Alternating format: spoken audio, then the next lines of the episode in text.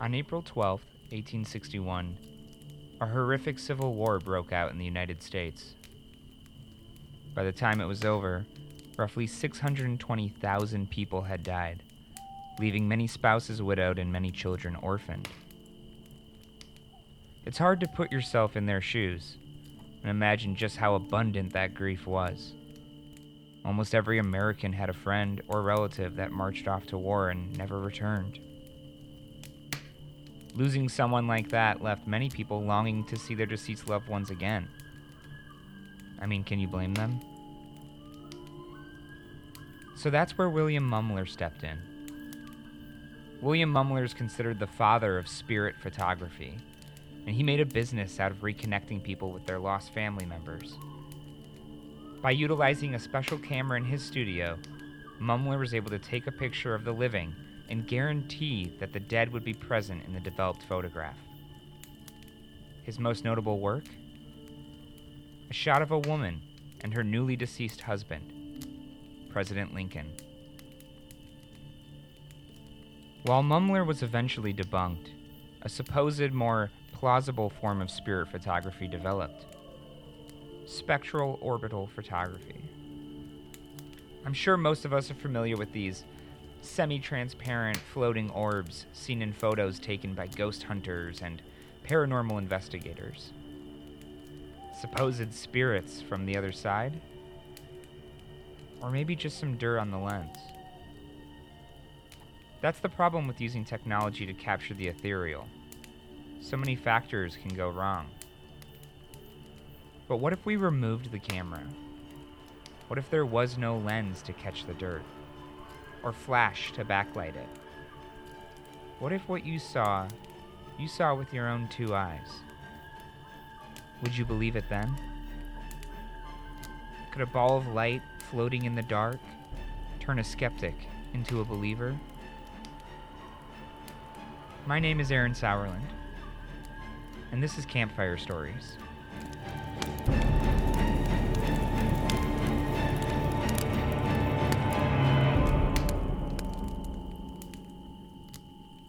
Hey everyone, thank you for joining me around the fire. Tonight will be a small break from form because I want to do something that I should have done in the first episode introduce myself.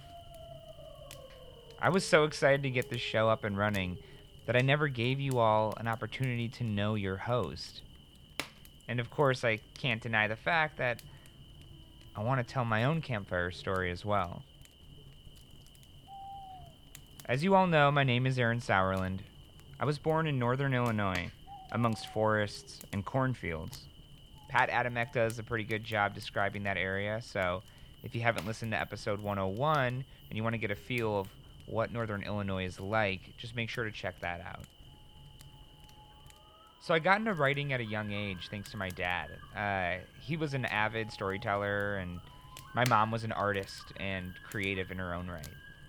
Much of my childhood was spent going camping or taking trips to old historic towns across the United States. So, because of that, history has always kind of fascinated me, almost as much as my love for horror. My father had an undying love for Halloween and uh, a super youthful spirit, and uh, it created such an impression on me. Growing up, he would improvise all of these ghastly bedtime stories to my brothers and I. Um, all kid friendly horror, of course. But um, they'd be things like stories of a reanimated mummy chasing a little gray haired old man around. Um, and as kids, we loved it. We'd ask for new ones day or night, and he'd always tell us. So it's rather funny that here I am 30 years later sitting around a fire recounting tales of horror. Clearly, my upbringing had some sort of impact on me. So now I live in Los Angeles with my girlfriend and my adorable cat. When I'm not orchestrating all the stuff for this podcast, I work as a writer, director, and script supervisor on film and television. As a writer, my writing partner and I currently have two projects in development a spooky kids animated show and a family adventure story. So hopefully, the future will hold some great news for those projects, uh, specifically once the writer's strike is over. And that's basically me in a nutshell. I don't want to bog down the episode with too much about myself. Um, it's never really been what the show's about. I just wanted to introduce myself so you have an idea of who you're spending time with every other month. And so, with that out of the way, let's get down to the frights. I'm going to take you guys over to Barrington, Illinois, and tell you the story of White Cemetery and the legend of the burning cabin.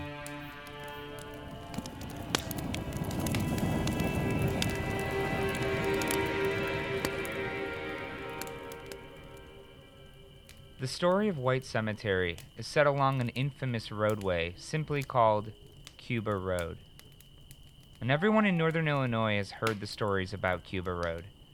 It's probably the most notoriously haunted location in the entire state.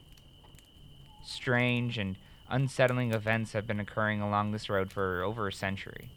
Vanishing hitchhikers like the infamous Resurrection Mary, hook handed murderers, abandoned asylums, and disappearing police officers, which is honestly one of my favorite stories. I mean, if I were to recount all the stories I heard growing up about Cuba Road, I could probably fill like three or four episodes. And uh, if that's something that you guys are all interested in, just let me know. I can always circle back later on in the season. Maybe do a Halloween special just on Cuba Road. Anyway, so Cuba Road is famous for its ghostly tales. And when you see it, you kind of understand why. It's this long, windy stretch of road in Barrington. It's like, I don't know, six miles or like eight or nine kilometers for people not in the US. But it goes up and down. Uh, it's really hilly and it winds through these wooded areas and, and there's marshes on both sides of the road at times. And what made this road so eerie growing up was even in the middle of the day, it tends to be so dark. And that's mainly because it's almost completely canopied by trees. I mean, you're unable to see the sky most of the time because the trees have grown over the road so much. So Cuba Road tends to be very ominous and unsettling. And at night, all of those gnarled trees block out even the moonlight and the stars. So, if you drive down Cuba Road at night, you're really just relying on your headlights to see what's in front of you. And again, because of the hills, that's usually not very far. So now that you guys kind of have an idea of what Cuba Road is like, we can get on down to the story. If you drive along Cuba Road, about a third of the way into your trip, you'll come upon this tiny little cemetery. You can almost miss it if you're not paying attention. It's barely the size of a football field. And there's a traditional metal fence that separates it from the road, and there's one single light above the gate. So this is White Cemetery, and it's a paranormal hotspot. People have seen full figure apparitions, floating orbs, heard voices, all kinds of creepy things at White Cemetery. But the story I want to tell you about has more to do with the land that the cemetery is built on. In the early 1800s, there was a man and his wife, and they lived in a cabin on the land behind where the cemetery stands today. They enjoyed solitude and they loved each other, and for the most part, they just lived off the land. But sometimes the man would head into town, and this would be like a day long journey. He'd wake up before dawn, set out for the day, and then come back late at night. So think about what I said about how dark Cuba Road is.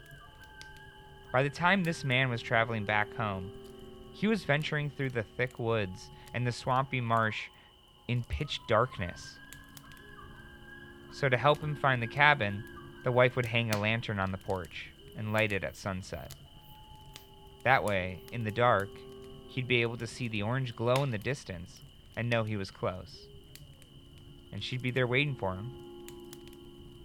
Well, as the story goes, one winter day he set out to go to town and his wife waved to him as he left, and she watched him disappear into the white wilderness. And when it got dark, the wife hung the lantern and tried to stay awake to greet him when he returned. But hours went by, and he never showed.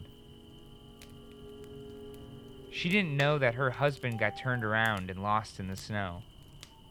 He'd been wandering for hours, unable to recognize any of his usual landmarks. And it wasn't until about midnight that he finally spotted the orange glow in the distance. He was relieved, overjoyed. Finally, he'll be able to scoop up his wife in his arms, kiss her, and turn in for the night, and this whole nightmare will be over. But as he approached the cabin, the orange glow grew brighter and brighter, and a weight of unease grew in the pit of his stomach. He quickened his pace, and as he pushed his way around a thicket, he finally got a clear view of the cabin, and his joy turned to horror. The lantern must have fallen off of its post and crashed onto the porch. The entire cabin was ablaze. The man tried to get in and save his wife, but it was futile.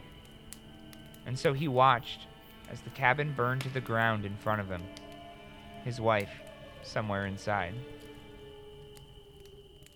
So years passed, the man moved away, and civilization built up in the surrounding area.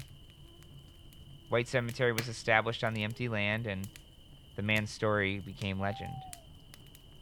Now, if you make your way down Cuba Road and find yourself in front of White Cemetery close to midnight, and you hop the gate or trek through the woods surrounding the cemetery, and you head towards the back and look out into the forest beyond, you may just see the orange glow of the cabin out there in the darkness.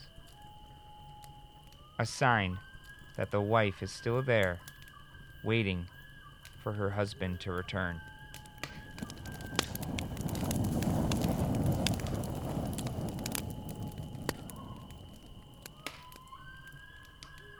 I had a pretty incredible experience at White Cemetery with my friends when we were freshmen in college. I think it was October, and uh, my buddies and I were hanging around trying to come up with something to do. I don't remember how it came about, but one of us brought up Cuba Road, and this is kind of like a common thing in the northern suburbs. Um, someone brings it up usually when you're hanging out uh, late at night, obviously, but uh, usually it comes and goes in passing, and that's it. It doesn't often lead to anything more than talk. But that night we decided to actually go. So we grabbed a digital camera, some fresh batteries, loaded up in the car, and we drove down. I remember as we turned onto Cuba Road that the mood shifted almost immediately. And you can't really help it. There's just something about that road the darkness or the isolation. It's just very unsettling. So we drove slowly, in almost silence, looking for the gates of the cemetery to appear. And when it finally did, we were bummed because the gate was closed. The cemetery is always closed after sundown, but we were hoping that there wouldn't actually be a physical gate blocking us. So we pulled over just beyond the cemetery and kind of debated what to do. I mean, we drove all the way down here. We might as well get out and take a look, snap some photos and whatnot. And so we climbed out, we crossed the street, and we headed toward the cemetery. And what happened next, I honestly will never forget because it was just a series of insane, mysterious things happening pretty much all at once. As soon as we got across the street and up along the cemetery fence, my digital camera started freaking out. The flash was firing off like crazy. It was like bam, bam, bam, bam, bam, bam, like super erratic. Uh, one of my friends looked back to see what I was doing, um, but obviously, like I wasn't the one doing it. And so I tried to turn the camera off and back on again, but all of a sudden it was dead. Like it just black screened. Uh, I couldn't get it to do anything. And so as I'm telling this to one of my friends, I hear my other buddies say, No way. And so we look up and we're like, Whoa, whoa, whoa what's up? And we follow his gaze, and I kid you not, the gate to the cemetery is standing wide open. Now, I know for a fact that that gate was closed when we drove by because we all saw it so clearly that we pulled over and debated just driving back home. So that flipped our stomachs pretty much instantly. But we went ahead and approached the opening to the cemetery, and we're all a buzz. We're trying to figure out what to do. I kept telling him, let's go in, we gotta go in. And as I'm saying that, I noticed something on the back side of the cemetery, just beyond the back fence It's a soft orange glow of light.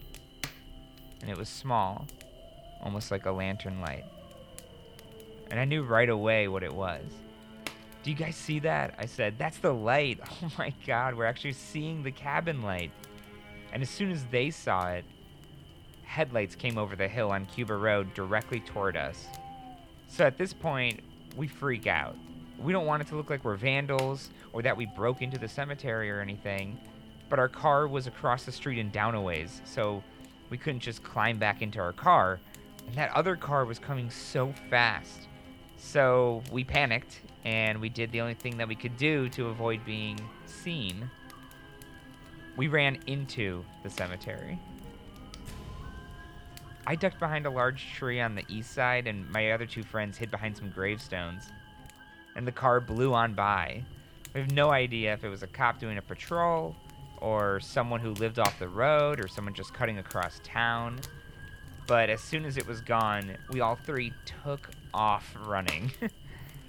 the sound of our tennis shoes clopping on the pavement is forever burned into my memory. We um we darted into the car and got the hell out of there. Once we turned off of Cuba Road, we started cracking up. None of us could really believe how fast we just ran out of that cemetery. And uh, the mood, you know, lightened and returned to normal. Just a group of friends that got a good scare at White Cemetery. And so on the way back, we spun through a McDonald's to get a quick bite. And as we're in the drive through, I take out the digital camera again and I start messing with it. As soon as I push the power button, the thing turns on right away. It's as if it hadn't been acting up at all. And I'm like, what the hell could have caused that? I, I remember thinking that. And so I aimed it at one of my friends and I snap a photo of him in the driver's seat. Seems to work fine. And so I go through the camera roll on the camera, and there's a bunch of washed out photos from the cemetery. So, for some reason, the camera just shot off like 15 photos unprompted and then momentarily died. And only when we were at White Cemetery on Cuba Road. And then I got to the last photo on the roll, and I still have this photo today, and it's the photo of my buddy driving the car while we're in the drive-through. And for some reason, I don't know if it's the lighting or the angle or who knows what, but his face was kind of bloated and looked tired and haggard and and this is a guy who has a pretty chiseled, visible bone structure. So, like, when I'm saying bloated, it's, it's just very out of character for him. I have no idea what would have caused this, but a piece of me can't help but think that the weird effect, whatever possessed this camera to fire off or shut down back at the cemetery, had an effect on my friend in that photo. Almost like some goosebump story like say cheese and die or something like that. And so that was our experience with White Cemetery. And that would be the end of the story, but the following week, I couldn't help but replay the night in my mind. I kept thinking about seeing that orange glow back there, in the dark forest surrounding the cemetery. Did we really see that? The tale of the burning cabin is one of the most famous ghost stories of Cuba Road is it really possible that we went there and just happened to see it? Is it that common of an occurrence? So, in the brightness of daylight, and several days later, I, I started theorizing ways to kind of disprove it. I mean, how could it really have happened? There's no way. So I settled kind of on on this uh, this thought of, you know, there are several roads cutting off of Cuba Road, and there are some houses back there. So the orange light we saw in the dark could have easily just been like a light in someone's backyard or or maybe something planted on top of a fence to mark the edge of a of a boundary line against the woods. I mean, it, it's so dark back there at night. We couldn't see much other than the glow itself. So to further kind of convince myself that there was no way we saw this famous spectral light, I went onto Google Maps and I pulled up a top down view of White Cemetery. And this was the moment that I finally kind of accepted what happened to us. That what we saw that night was true. The gate suddenly opening, the camera going off, the mysterious orange glow in the back of the woods. because when I pulled up Google Maps and looked, there were no houses behind White Cemetery.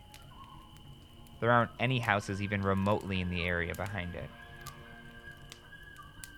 Now, there's nothing but forests and marsh and the orange glow of a lantern to guide a lost soul home.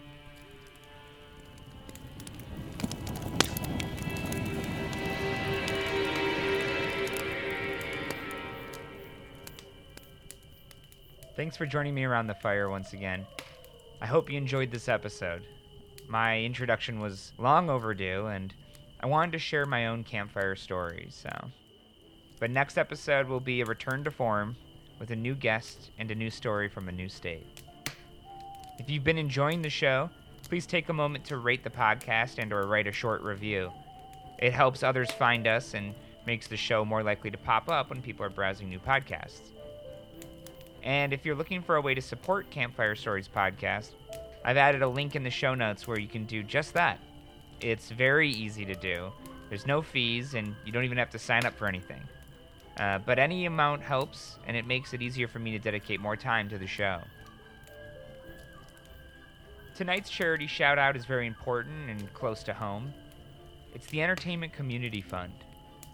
If you haven't heard, the entertainment industry is facing a major crisis, as studios refuse to fairly compensate the writers whose work they are profiting from. The 11,500 human beings that represent the Writers Guild of America are currently on strike, and in turn, productions have halted across the country. This results in more than 168,000 film and TV crew members out of work, bringing the total number to almost 200,000 people unemployed because of the corporate greed of major studios. Your contribution to the Entertainment Community Fund will go right to work in supporting programs that foster stability and resiliency and provide a safety net for performing arts and entertainment professionals over their lifespan. If anyone has questions or wants to educate themselves on the details of what's going on and how the writer's battle has been a storm on the horizon for almost a decade, you can follow the link in the show notes to the WGA strike page. This episode of Campfire Stories was produced by me, Aaron Sauerland, with music by Brandon C. Stanley. Be sure to follow us on Instagram at Campfire Stories underscore podcast to keep up with new episode drops and more exclusive content.